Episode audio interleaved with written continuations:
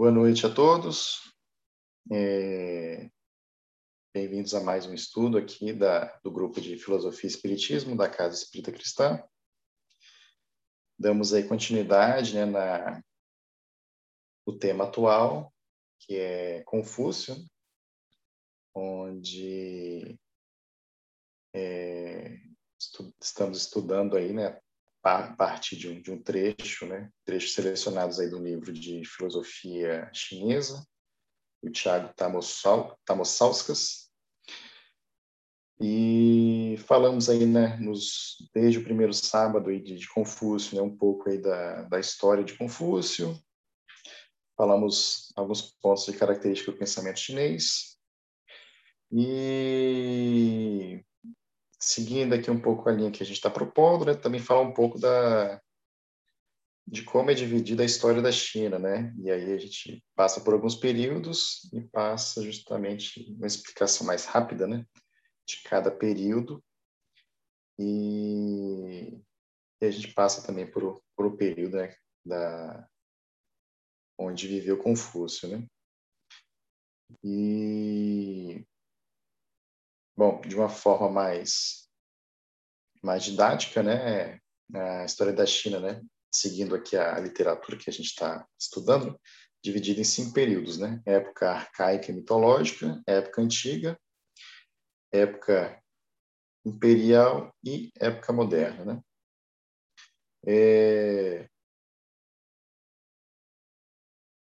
Lorena, posso pedir para você continuar a leitura aqui, a partir da Era dos 6 Sábios? Pode sim. Calma aí, coloca aqui, ó. Era dos 6 Sábios, achei.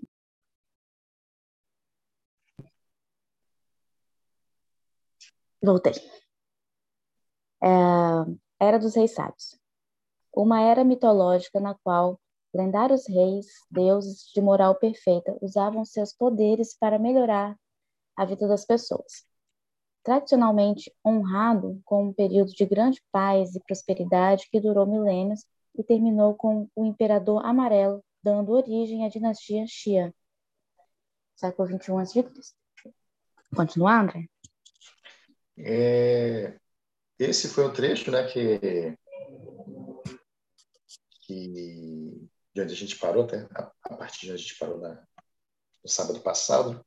E aí, falando, comentamos, né, aí só relembrando também, né, que a Era dos Reis Sábios, né, ela está datada, né, 20 séculos antes de Cristo, né, então, assim, 4.000 anos para trás, né, e aí é uma época que é tida, né, como época mais lendária, né, não possui tantos registros, né, históricos, digamos assim, mas ela é lembrada, né, como um período de prosperidade e paz, né, da China, né. Então é um período que é citado, né, de forma meio que como uma referência, né, citada como referência de um passado mais grandioso, né, digamos assim. Aí a partir dele, né, que é tida aí, né, como uma época uma época como se fosse o auge naquela época, né. E acho que a partir daí a gente podemos continuar, né, pode continuar também, Lorena. Se alguém quiser fazer um comentário antes, fica à vontade também.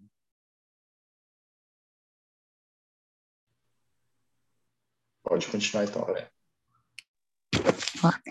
Dinastia Xia.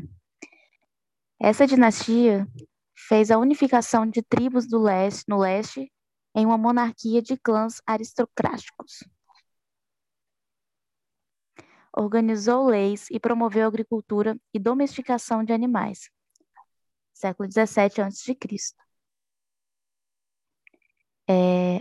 A dinastia é Shang ou é Shang? Acho que pode falar Shang mesmo. Shang, né? Início do registro escrito, metalurgia. Sociedade altamente organizada e socialmente estratificada. Clã funcionando como como departamentos administrativos do reino. E direto, André, na hora que precisar parar, você fala, né? É, pode ir direto. Tá bom. Século III a.C. Zhou Ocidental. Clã Zhou dissipa a dinastia Shang, alegando que eles perderam o mandato do céu, ou seja, a legitimidade moral e metafísica do comando. A dinastia Zhou, entretanto, falha em manter a unidade e a China se divide, dando origem à época da China Antiga. Beleza. Queria parar aqui para um comentário, né? Que aí tem esses dois épocas distintas, né? Que, digamos, logo a seguir daquela China mitológica, né? Digamos assim. E China arcaica, né? Que fala um pouco, né, da própria sociedade em si, né, da forma como ela se organiza e um pouco também de como cada período se desfaz, né? E um ponto interessante que quando falei da Zhou, né, Zhou Ocidental, né, que seria o clã Zhou, né, que estava mais à frente comandando a China naquela época, né? Aí cita, né, o autor cita, né, que eles perderam o mandato do céu, né? O clã Zhou, né? Essa época é dita, né? Zhou Ocidental, ou seja, o clã Zhou que desfaz a dinastia Shang, né, que foi a dinastia anterior, né, alegando que eles perderam o mandato do céu. Esse mandato do céu é um termo que acaba sendo muito utilizado até na própria filosofia de Confúcio, né? Que é como se fosse um agir em conformidade com as leis divinas, né? Não necessariamente que o clã fossem, digamos assim, representantes religiosos, né, de algum deus ou de alguma divindade, né, mas sim que eles, digamos assim, o mandato do céu indicaria que os representantes do governo, né, do Estado, né, agiriam em acordo, né, com o que seriam, digamos, um Estado moralmente perfeito, né, um Estado que agisse em função da ética, né, respeitando as funções e suas responsabilidades, né? Então, seria como se fosse um agir de acordo com a natureza das suas responsabilidades, né? Aí, quando fala assim que o clã Zhou, né, dissipou a dinastia Shang, né, ou seja, que fala assim, perderam a legitimidade moral e física do comando. Ou seja, já fala como se fosse de uma decadência, né, de um início de decadência, que aí é um clã substituindo o outro, alegando essa perda de legitimidade, né, olhando que eles não estariam moralmente, né, dirigindo de acordo como se fosse o Estado, digamos assim. E aí, a partir daí, né, aí cada período, né, fala um pouco das quebras, né, das dissoluções do Estado chinês. E aí, logo nesse, já fala um pouco, né, que a própria dinastia Zhou, né, entretanto, falha em manter a unidade e a China se divide, dando origem à época China Antiga, ou seja, acaba se dividindo, né, perdendo uma unidade de Estado, né, se dividindo em diversos Estados menores, né? Se não houver nenhuma consideração, pode continuar também, Dorian. Para mim tá legal aqui.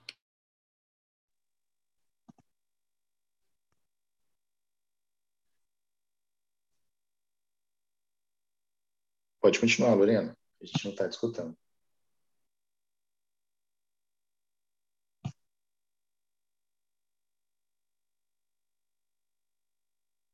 Alô, Lorena? Vocês estão escutando, pessoal? Que eu não estou escutando ela. Não, também não estou. O microfone dela está aberto, mas não está passando o áudio.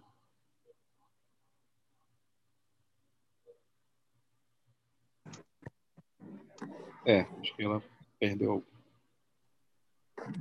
Estão me ouvindo agora? Agora sim. Agora sim. Então, vamos lá. China Antiga, 771 a.C., período das primaveras e outonos. Período de descentralização, na qual centenas de reinos com cultura, etnia e línguas próprias competem por poder, recursos e território.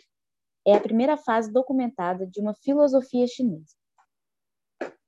476 a.C., período dos reinos combatentes. Poder se consolida em 7 reinos maiores e militarizados, Qi, Shu, Yan, Han, Zhou, Hei e Qin. China Imperial. Só um parênteses que é justo nesse período, né, que vive Confúcio e Lao Tse, né? Então, nesse período dos reinos combatentes. Pode continuar. 221 a.C., dinastia Qin. É a dinastia vencedora do período anterior, e novamente temos uma China unificada. Essa dinastia, entretanto, dura pouco e é logo substituída. 206 a.C., dinastia Han. A dinastia Han destrona a dinastia Qin. A mantém a unidade imperial dos diferentes reinos com a ascensão do confucionismo. 220 d.C. Período dos três reinos. Só um parênteses também. Nessa dinastia Han, né, quando tem a continuidade dessa unidade, né, da unidade imperial da China, e eles escolhem, né, como uma filosofia de Estado, né, o confucionismo. E aí, onde nessa época, 200 a.C., que aí começa-se a ter relatos maiores, né, aí de Confúcio, onde tenta se juntar aí o material, né, os escritos, né, a ele relacionados, né. Então, que se tem, digamos assim, mais de Confúcio histórico, né, e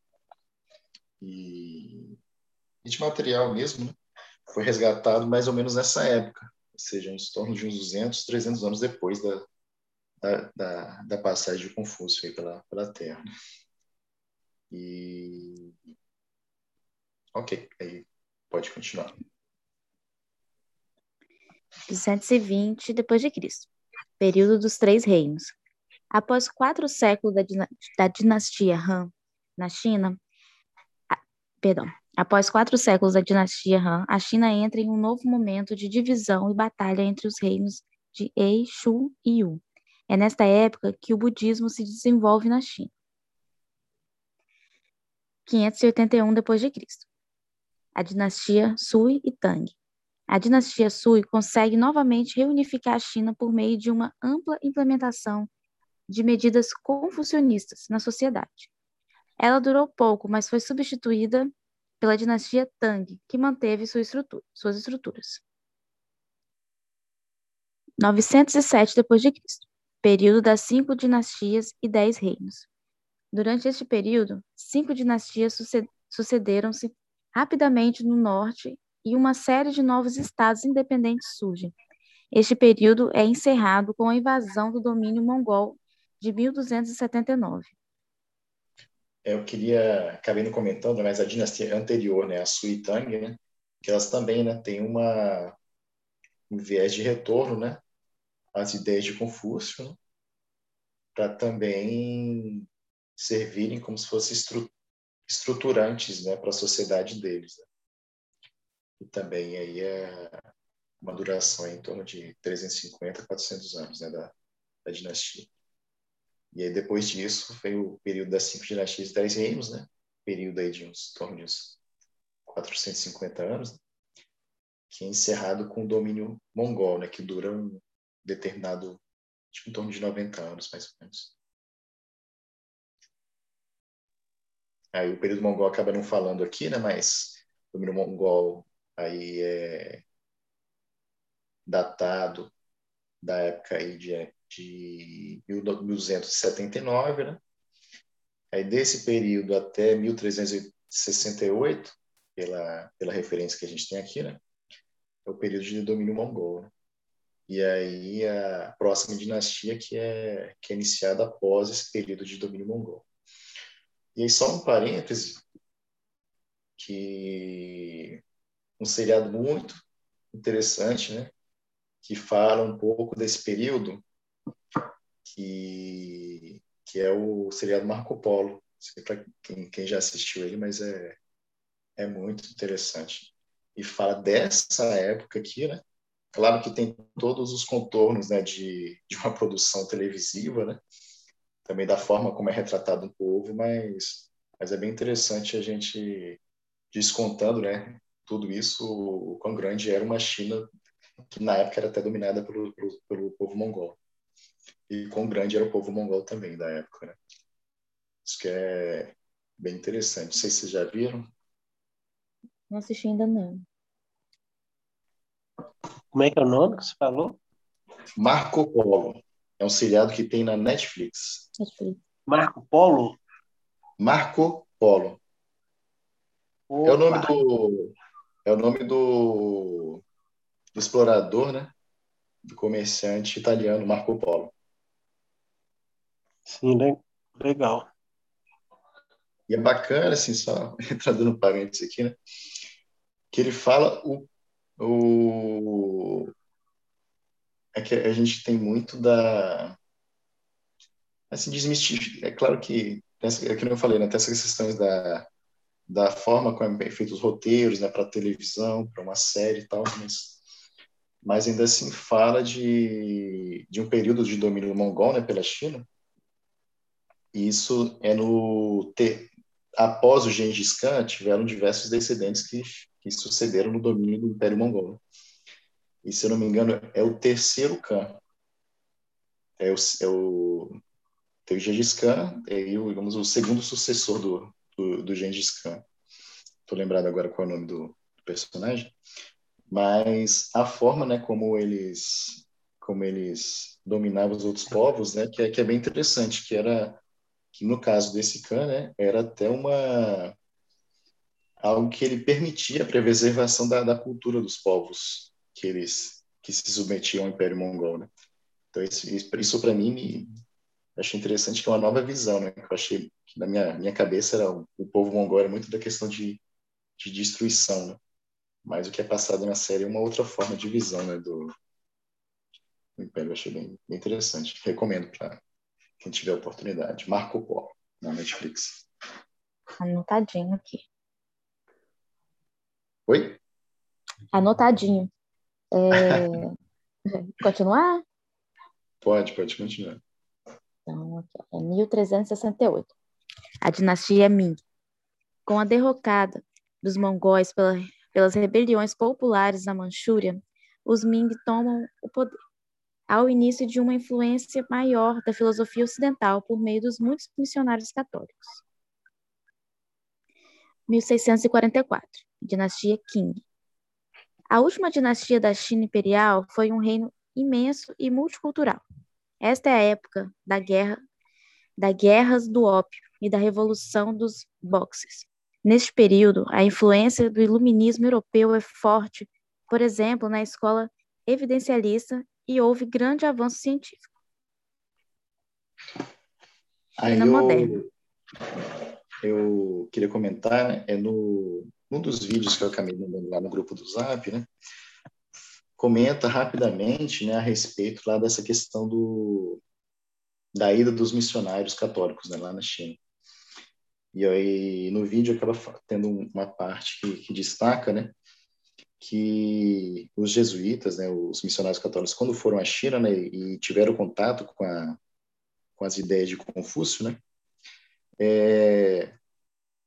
muito disso acabou sendo, não vou falar sendo absorvido, mas sendo muito estudado, né,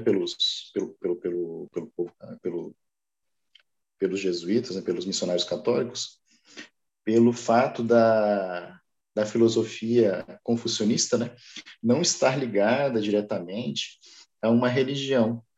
Então, muito dos preceitos morais, né, e de sociedade que são ditos por Confúcio não entravam em choque diretamente, né, com os ensinamentos da época desses missionários católicos. Então, muito desses ensinamentos de Confúcio foram estudados, né, por os missionários que foram à China e também foram levados para a Igreja Católica, porque em si não havia uma competição, digamos, religiosa entre a filosofia confucionista e o catolicismo. E eu acho isso bem interessante, né? Que aí, assim, vou falar como evidência, né? Mas algo que é peculiar, né? Curioso, que é o levar desses estudos, né?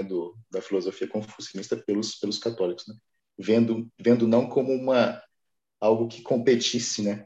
Com a religião católica, mas algo que complementaria, digamos assim, ou pelo menos era aceita, né, como um tipo de estudo, né, da própria moral e conduta, né, do ser humano. Eu acho que isso é interessante.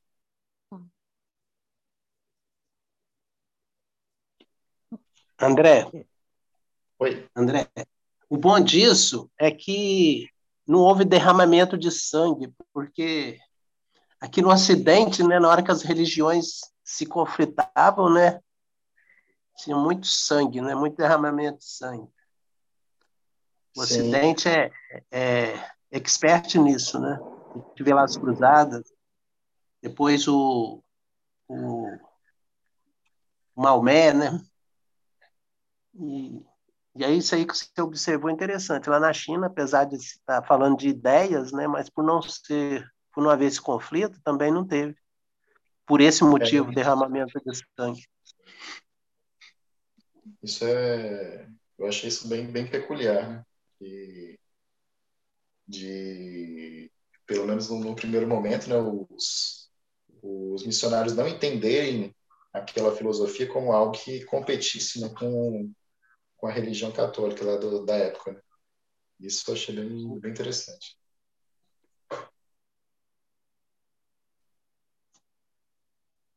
Pode continuar, viu, Porém? Então, vamos lá. China moderna, 1911, Revolução Chinesa. Mao... Gente, eu não sei, eu tenho língua travada, não consigo pronunciar, não. Ah, todos nós aqui. Acho que é Mao Tse Tung, liderou a Revolução Chinesa e funda a República Popular da China. Sua filosofia nacional é um novo ramo do marxismo leninismo, e fica conhecido como maoísmo. Culturalmente, faz-se uma tentativa de eliminar tudo o que não pudesse coexistir com a ideologia socialista.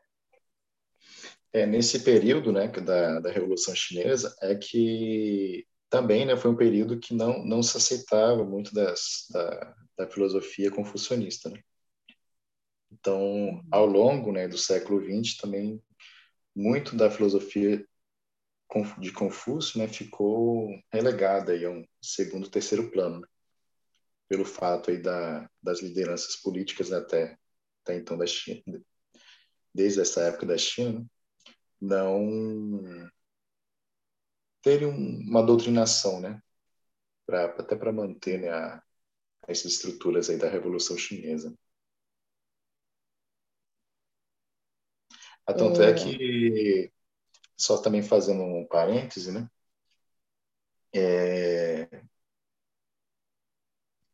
Isso acaba, para mim, ensina, né, meio que um exemplo, né, também de um filme, né?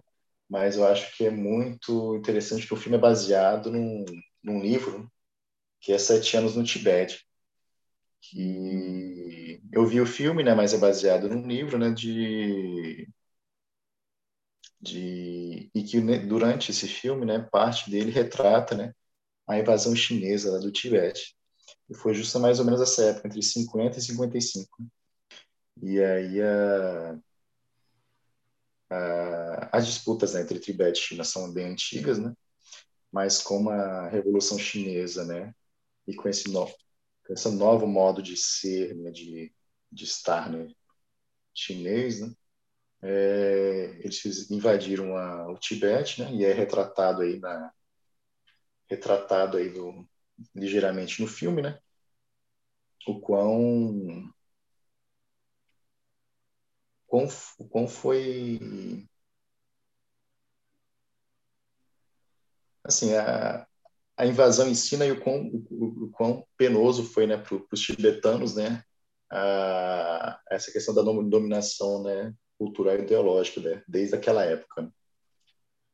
E é interessante ver no filme que ele acaba retratando um pouco, né, das questão da destruição que foi feita a diversos monastérios, muitas das vidas perdidas em si, né, e parte da própria cultura do Tibete foi sendo perdida, tanto por conta da invasão, até por conta também da posterior miscigenação, né, com os chineses. Né. E... Oi?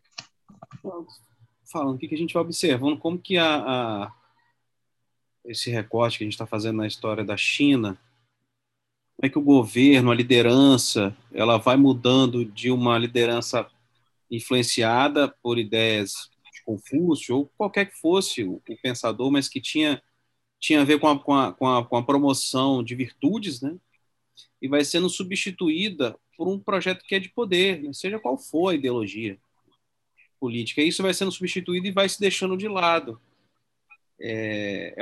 Na minha visão, assim, é lamentável, né? Porque aí você chega numa era onde, apesar de muito desenvolvimento tecnológico, a gente foi perdendo uma série de reflexões e incentivos para o ser humano se desenvolver de forma virtuosa.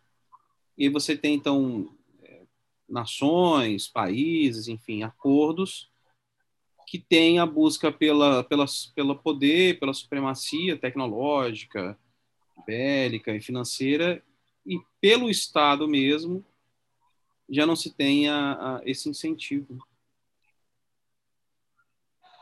Aí aparece aquele negócio que você falou outro dia do cíclico, né, André?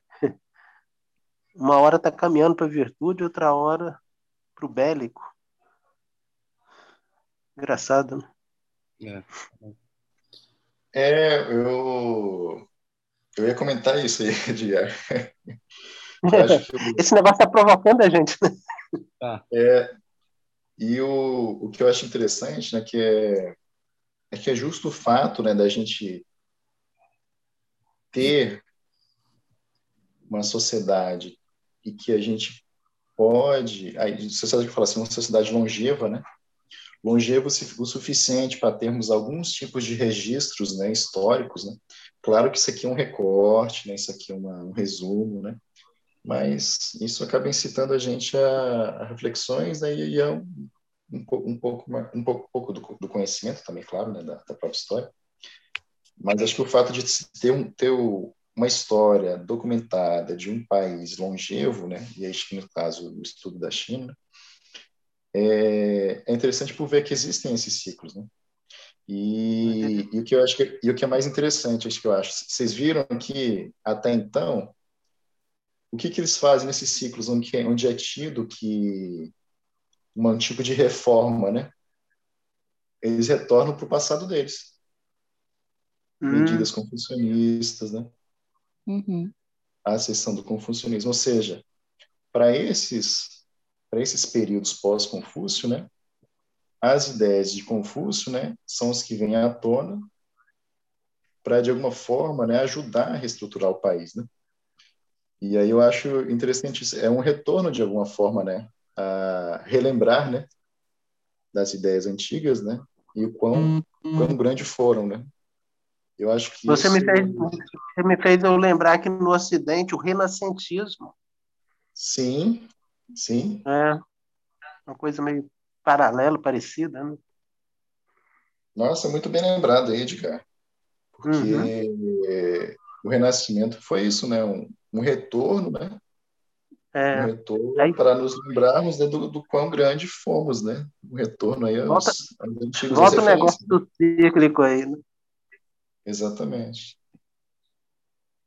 Agora, André, você que é um cara que está lendo bem, desculpa a ignorância, mas você podia, sei lá, pelo menos para mim, esclarecer melhor qual a relação do Tibete e da China? O Tibete é uma nação independente ou é uma cidade? O que que é?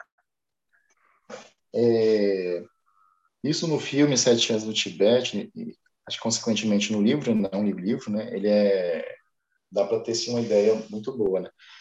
Até 1950, em torno de 50, 55, antes da invasão, né, o Tibete era uma nação independente e cuja liderança política e religiosa era tida, né, pelo Dalai Lama, né, que era tanto a figura, um líder espiritual, quanto o líder, digamos assim, político, né, do Estado.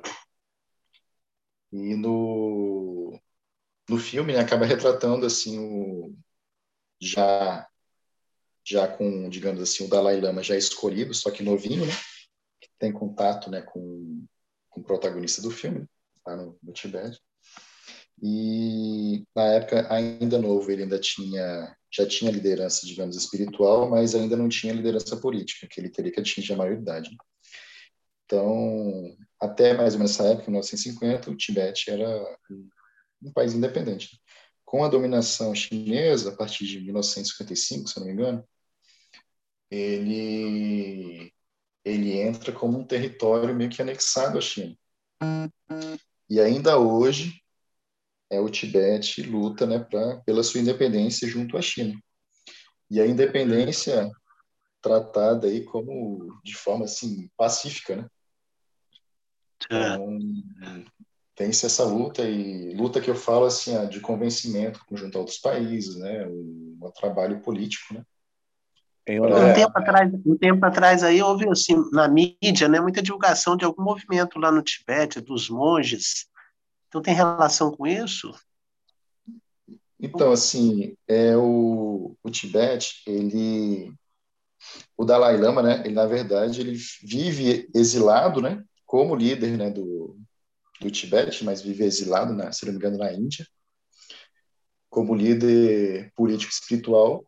E esse ano teve uma novidade meio que nessa relação, onde o próprio Dalai Lama, isso eu li, assim, coisa de 3 semanas atrás, né? E que no início desse ano, o Dalai Lama, ele...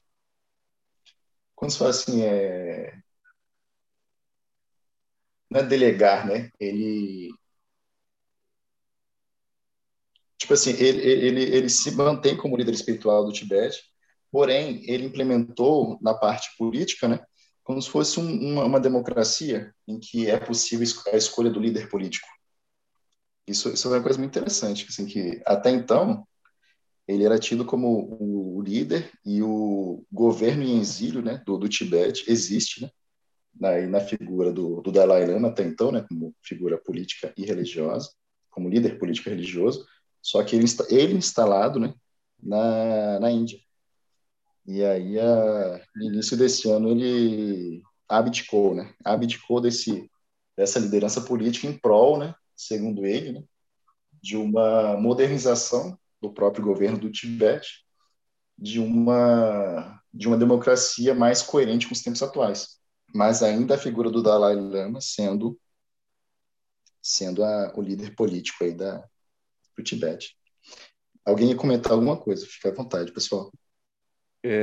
Só um acréscimo. Em 59, quando tem a invasão chinesa, boa parte dos monges fogem, outros ficam, morrem, mas agora o 14º Dalai Lama, o Tenzin Gyatso, eles fogem para o norte da Índia, em Dharamsala, e instalam um governo tibetano no exílio, lá na cidade de Dharamsala, norte do exílio. Então, existe o governo tibetano no exílio, norte da Índia, até hoje ainda, né? Como o André falou. Tá? Inclusive, lá tem uma famosíssima universidade budista, Dharamsala, onde os monges são formados. Tá? Então, existe ainda atualmente o governo tibetano no exílio, em Dharamsala. O monge do Tibete, ele segue qual linha, qual filosofia?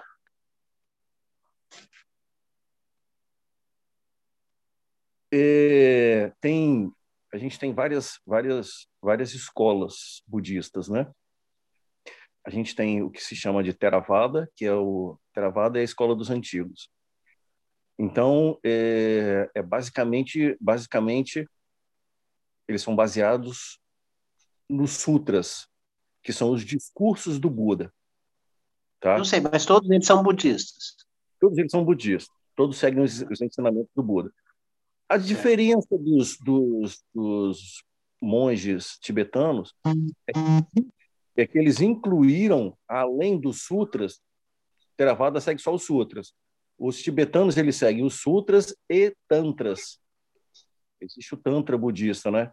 Que mexe com a questão das energias do corpo, né? O controle das energias do corpo, controle da mente e mais muitas outras coisas. Então, assim, a diferença básica é essa, né? Além dos sutras, os monges tibetanos, eles praticam também os tantras, né?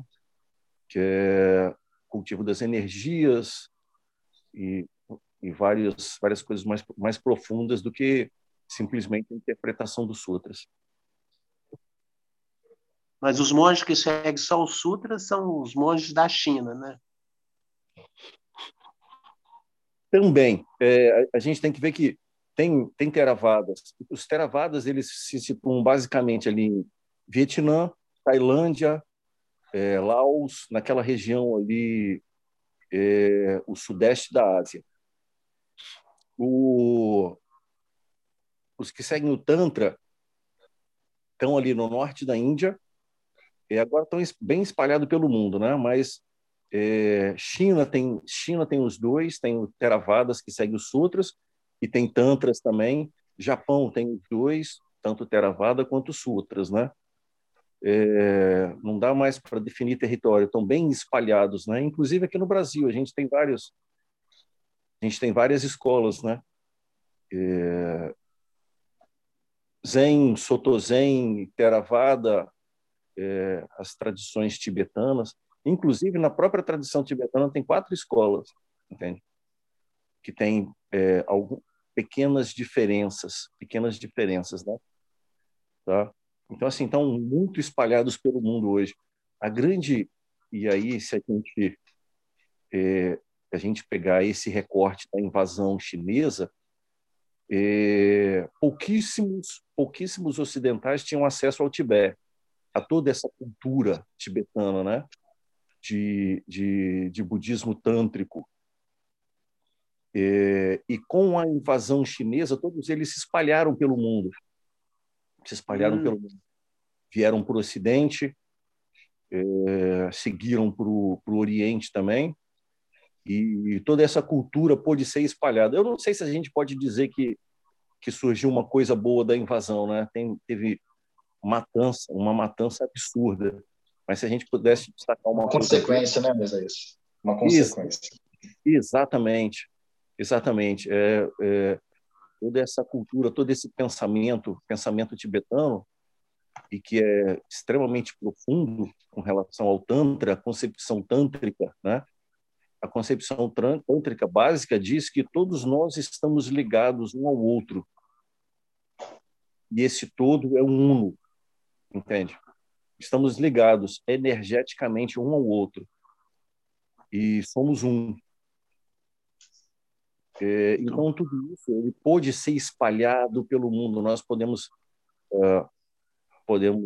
e pelo menos eu me beneficio muito disso com leituras, né, budistas. E isso pode ser espalhado pelo mundo, né? Um benefício absurdo para o mundo. Beleza.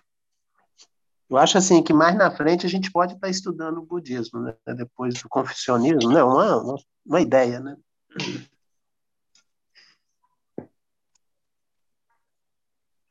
A gente até chegou, né, a estudar ano passado, né? A gente podemos retornar aí com... Ah, vocês chegaram a estudar, né? Desculpa, porque eu não sabia. Não, mas isso é um convite, viu? Edgar. Não é nada de... Então a gente pode voltar e tá sem problema nenhum. Tem problema. Tem que ver com o grupo aí, né? E aí, né, Isaías, que... além dessas linhas, né, do budismo, tem o Zen budismo, que acho que está mais ligado na China também, né? Zen budismo. O Zen e o Soto Zen são basicamente chineses. Bacana. Fica a dica aí, então, do filme. Quem puder, leia o livro, né? 7 Anos no Tibete. Quem não puder, tá na Netflix. Legal. E assim, tem essa questão do isolacionismo tibetano, né? Que pouquíssimas pessoas, né? Antes disso aí, né? Que o Isaías comentou, né? Pouquíssimas pessoas entravam, né? No país Tibete, né? Os estrangeiros eram proibidos, né, de entrar. Então temos alguns personagens nesse próprio filme, né, fala da dificuldade de se entrar lá no Tibete, né? Os dois personagens entraram lá por uma questão de necessidade, né? Mas conseguiram entrar, né? E antes disso tem uma filósofa que é muito lembrada também, que foi para o Tibete, ficou 3 anos, né, isso em 1880 e alguma coisa, que foi Helena Blavatsky. Também ficou 3 anos no Tibete, retornou em algumas das suas obras aí, como A Voz do Silêncio,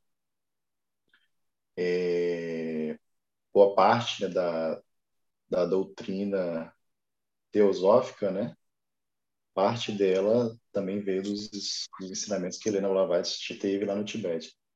Isso é uma outra história, né? E bom, acho que podemos dar continuidade aqui, pessoal. Podemos. Alguém quer ler, gente? Tomei conta aqui. Quer ler, Edgar? Posso ler. A gente parou ali, começando em China Contemporânea. 1976, né? China Contemporânea.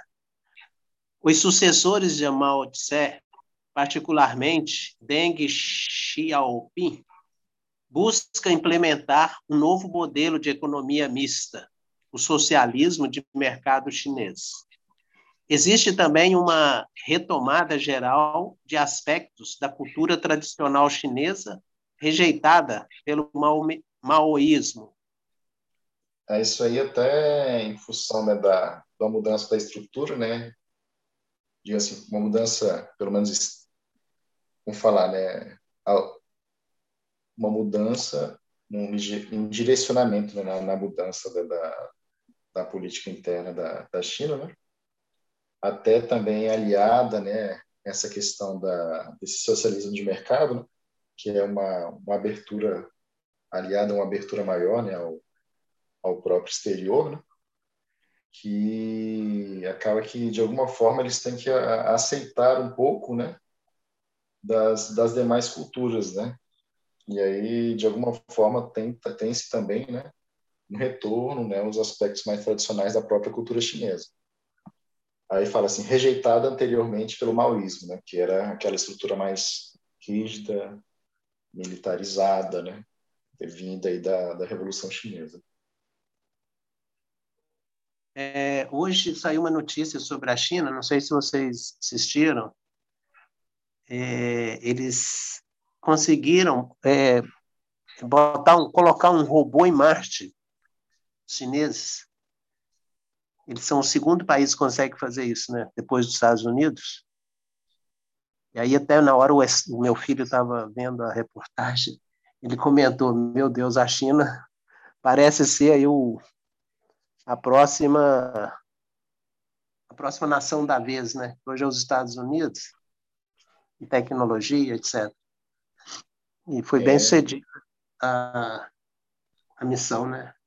O computador está lá, vai mandar informações, etc. Aí alguém falando alguma coisa.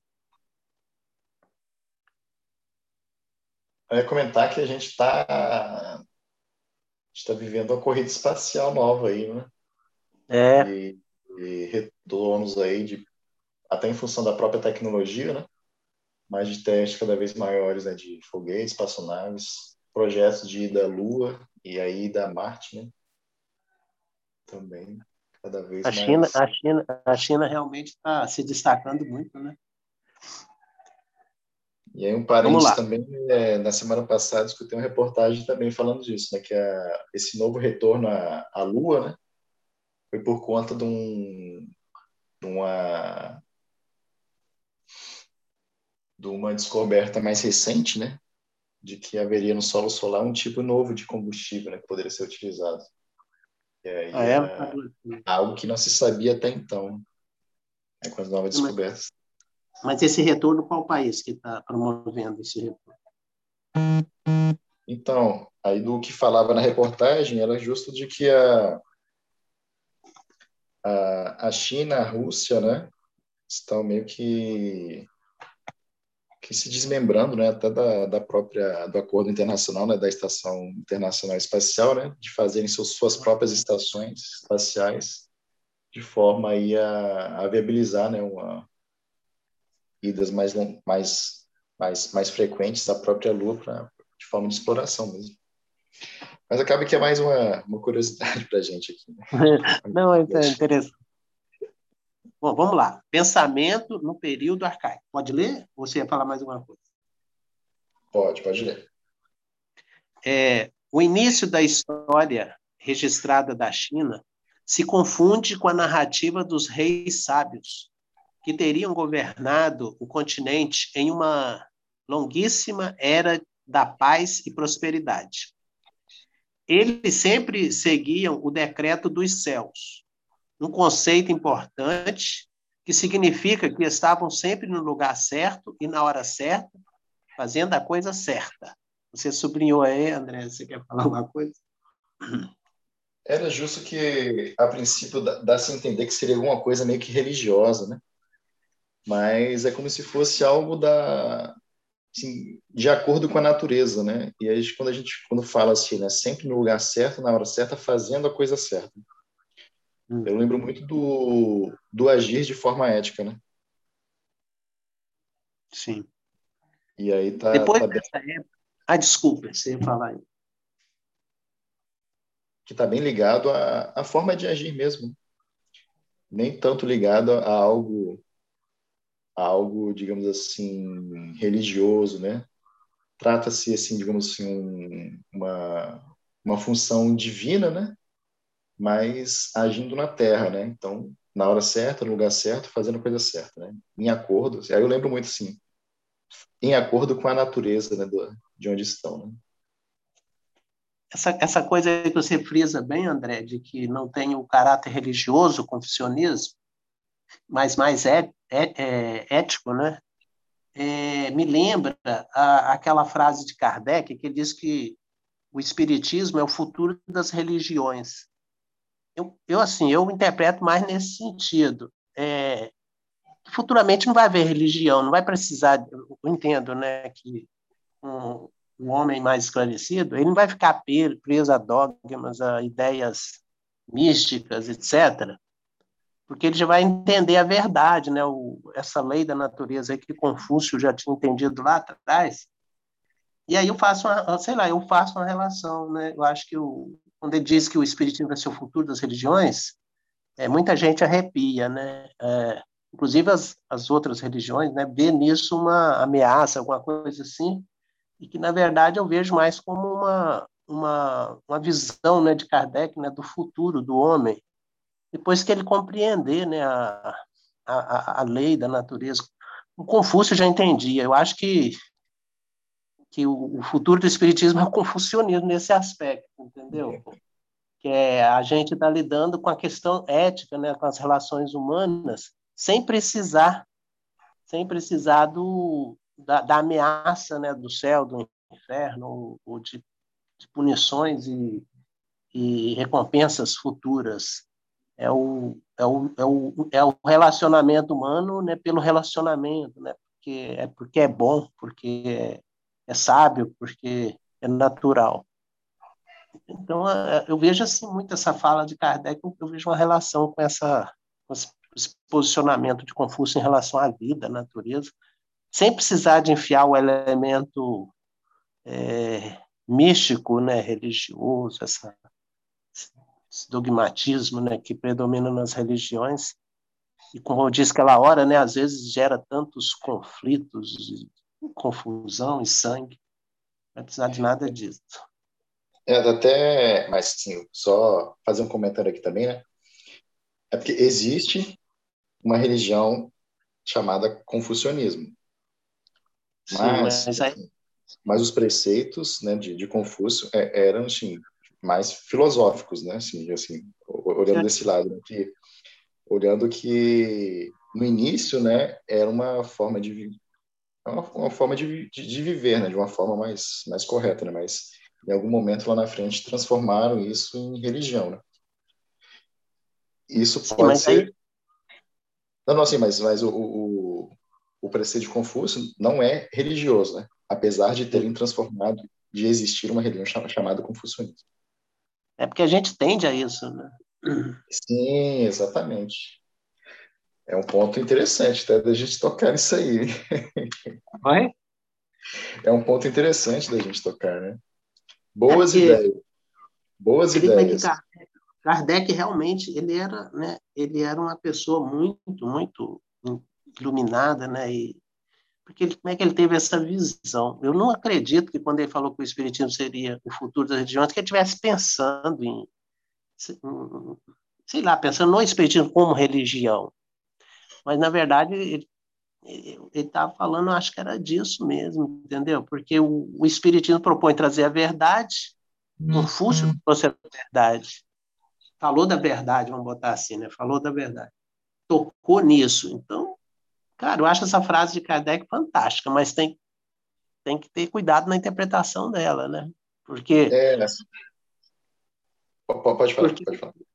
Os religiosos, os espíritas aí com ranço católico, né? Reencarnado com ranço católico, com certeza eles tendem a fazer uma interpretação diferente disso, né? O espiritismo futuro da religião, que é a nossa religião, o espiritismo vai dominar todas as outras religiões, se fosse uma competição, né? Eu tenho certeza, né, que Kardec, pelas outras coisas que ele falou e fez, ele não estava pensando assim, né? Eu imagino. Alguém gostaria de comentar, pessoal? Antes de eu falar.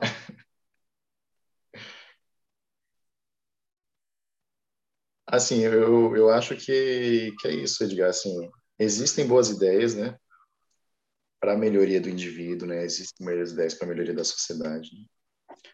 Só que essas ideias, elas também podem estar associadas a um determinado período, né? E quando você ela tem que, assim, e essas ideias, né, quando cristalizadas, né, elas podem virar dogmas e a partir dos dogmas virarem religiões. Né? Sério? E aí, assim, as ideias, né, elas podem refletir, né, um modo de agir, pode refletir uma forma de pensar, né? Naquele momento, pode ser o que se vislumbra de uma verdade mais universal, né? Mas o que nós temos como as ideias podem evoluir ao longo do tempo, né? Se a gente cristaliza algo e damos aquilo como absoluto, virando um dogma, aquilo pode, em algum momento, virar religião e pode tomar um caminho um pouco mais extremo, né? Que é de não se aceitar outras ideias, né? De outras realidades. Né? Então, por isso que eu vejo Kardec falando na introdução lá da Gênesis, que para a gente ter cuidado para não criar sistemas, né? Então é isso. Kardec, eu acho que ele tinha uma percepção muito clara disso tudo, né? Aquele filme de Kardec, não sei se todos assistiram, eu recomendo. Eu gostei muito do filme, que mostra um Kardec, assim, a primeira coisa que indignou ele foi o catecismo católico, né? A forma como eles tratavam as crianças, né? Naquela domesticação. E começou a lutar por uma outra forma, né? Então, é isso. Eu acho que ele tinha nessa percepção, né, que eu acho que a gente deve buscar, né? É. E aí eu queria complementar, assim, Edgar, que de vez em quando a gente acaba postando ou fazendo referência a alguns vídeos lá da Lucilena, né? Que é lá do canal lá do Mundo Próprio. E tem uma palestra que ela faz. O tema da palestra todo foi o poder da imaginação, né? Mas tem uma sessão que me chamou muito mais atenção, que foi os 15 minutos finais, quando ela abre para perguntas e respostas, né? E aí tinha uma pessoa lá da plateia, né, que perguntou, né? Se a filosofia pudesse substituir tudo, né? Se o pensamento filosófico, né, se os filósofos pudessem substituir tudo, né? Seria uma maravilha, o mundo seria perfeito. Eu achei interessante a resposta dela, né? Tipo assim, a pergunta foi assim, no sentido de substituir as religiões, né? Substituir o pensamento das religiões, né? Suprimir as religiões, né? E aí a resposta dela foi bem interessante, né? Que cada coisa tem sua função. Então, assim, a filosofia, ela seria voltada para quem tem o interesse, né, de conhecer mais, né? Então, é como se fosse uma trilha, né? Mas isso não exime a religião, justamente porque cada pessoa tem o sua história, sua jornada, né? Então, para um determinado momento, a religião vai ser adequada para aquela pessoa. Uhum. Então, de acordo com a própria evolução da pessoa, ela vai gerando novos questionamentos que pode ser que a religião não forneça. E aí, ela citava que em povos antigos, né, a religião não era separada da filosofia. E aí que quando algum sacerdote entendia que alguma pessoa, né, precisava de respostas a mais, ela orientava essa pessoa a estudar filosofia. Ah, que legal. Muito e bom. Aí, muitas das vezes, para o filósofo também, dentro dos seus estudos e tal, também pode chegar um momento que a filosofia não é suficiente. E aí ele falava que para essas pessoas era indicado seguir o caminho da iniciação. E aí ir para uma escola iniciática, coisa que ela fala que não existe mais hoje em dia, né? Então, não existe. Acho que ela citava muito a questão do Egito, né? Que usava esses sistemas. Então, a própria sociedade era organizada de uma forma, né, que cada coisa tinha seu papel, né? Então, tinha seu papel da religião, tinha seu papel da filosofia e tinha seu papel das escolas iniciáticas, das escolas de iniciação, que era coisa além, mais mística, digamos assim, né? E que uma não conflitava com a outra, porque se entendia que cada ser tinha sua própria evolução, né? Então, cada estrutura era compatível com a estrutura de uma sociedade como um todo, justamente para poder acompanhar, né, a evolução individual. Isso eu achei muito interessante, né? A palestra toda foi sobre imaginação, mas os 20 minutos finais foi sobre perguntas e respostas, e uma pergunta foi essa, que eu achei bem interessante a resposta. Muito bom. Vamos lá. Pode ler? Pode sim. Depois desta época, temos o início da dinastia Xia, seguido da dinastia Shang. Eu estou pronunciando do jeito que eu acho, tá? Se estiver errado, vocês podem corrigir. Eu não faria diferente. Oi? Eu não faria diferente, pode continuar. Nesta época, são escritos os famosos 6 livros clássicos da literatura chinesa. Esses livros falam sobre a era anterior, principalmente sobre seus rituais e manifestações artísticas. São eles: o livro das mutações, primeiro Xing. O livro das... Oi? I Ching, nesse caso. I Ching. O livro das odes, poesias, I Ching. O livro da história, Shu Xing. O livro dos rituais, Li Xing. O livro da música, Yue Xing. O livro das primaveras e outonos, Shun Xiu Xing. Este último foi provavelmente... Oi? Pode concluir esse parágrafo, Edgar? Daí a gente tem depois uma pausa. Este último foi provavelmente incluído tardiamente no cânone chinês. Por isso, às vezes, se fala apenas dos 5 clássicos. Dentre eles, o I Ching é um dos mais influentes livros da filosofia chinesa posterior, da filosofia chinesa posterior, contendo as sementes tanto do confucionismo como do taoísmo. Eu queria só dar uma pausa, porque está chegando próximo do horário aí, né, do nosso término do estudo. Né? E nesse último trecho, né, fala assim, a respeito, né, do pensamento arcaico, né, do decreto dos céus, né, e que a literatura, digamos assim, né, base, né, que veio dessa época, né, são esses 6 livros, né, que são tidos aí como os clássicos aí, né, do cânone chinês, né, assim, são os cânones chineses, né. Livro das mutações, assim, cada um tem sua função, né?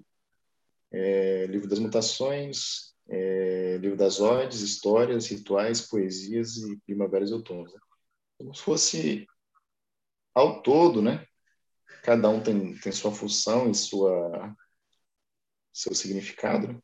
Até depois trago na semana que vem, que eu dei uma olhada que cada um desses aí quer dizer, né? Mas não estou aqui escrito.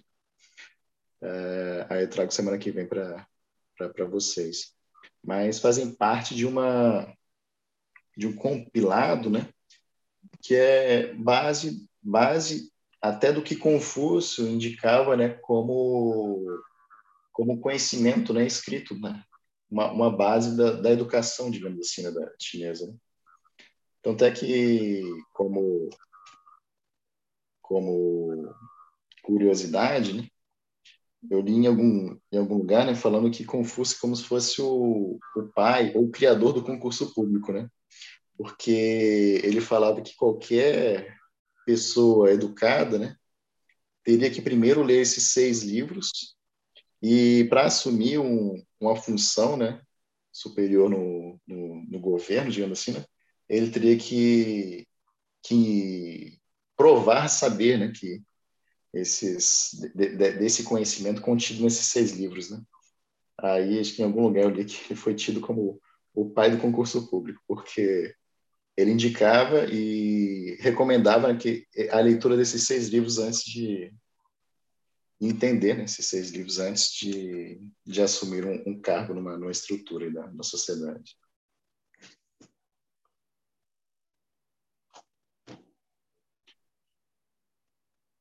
Pessoal, acho que para não ficar muito embolado, acho que vale a pena a gente parar aqui hoje. E aí, na semana que vem, a gente volta. Eu trago até um pouco do resumo de cada um, do conteúdo de cada um desses livros. Né? E a gente dá continuidade aí à leitura e o estudo aí do pensamento chinês e de Confúcio.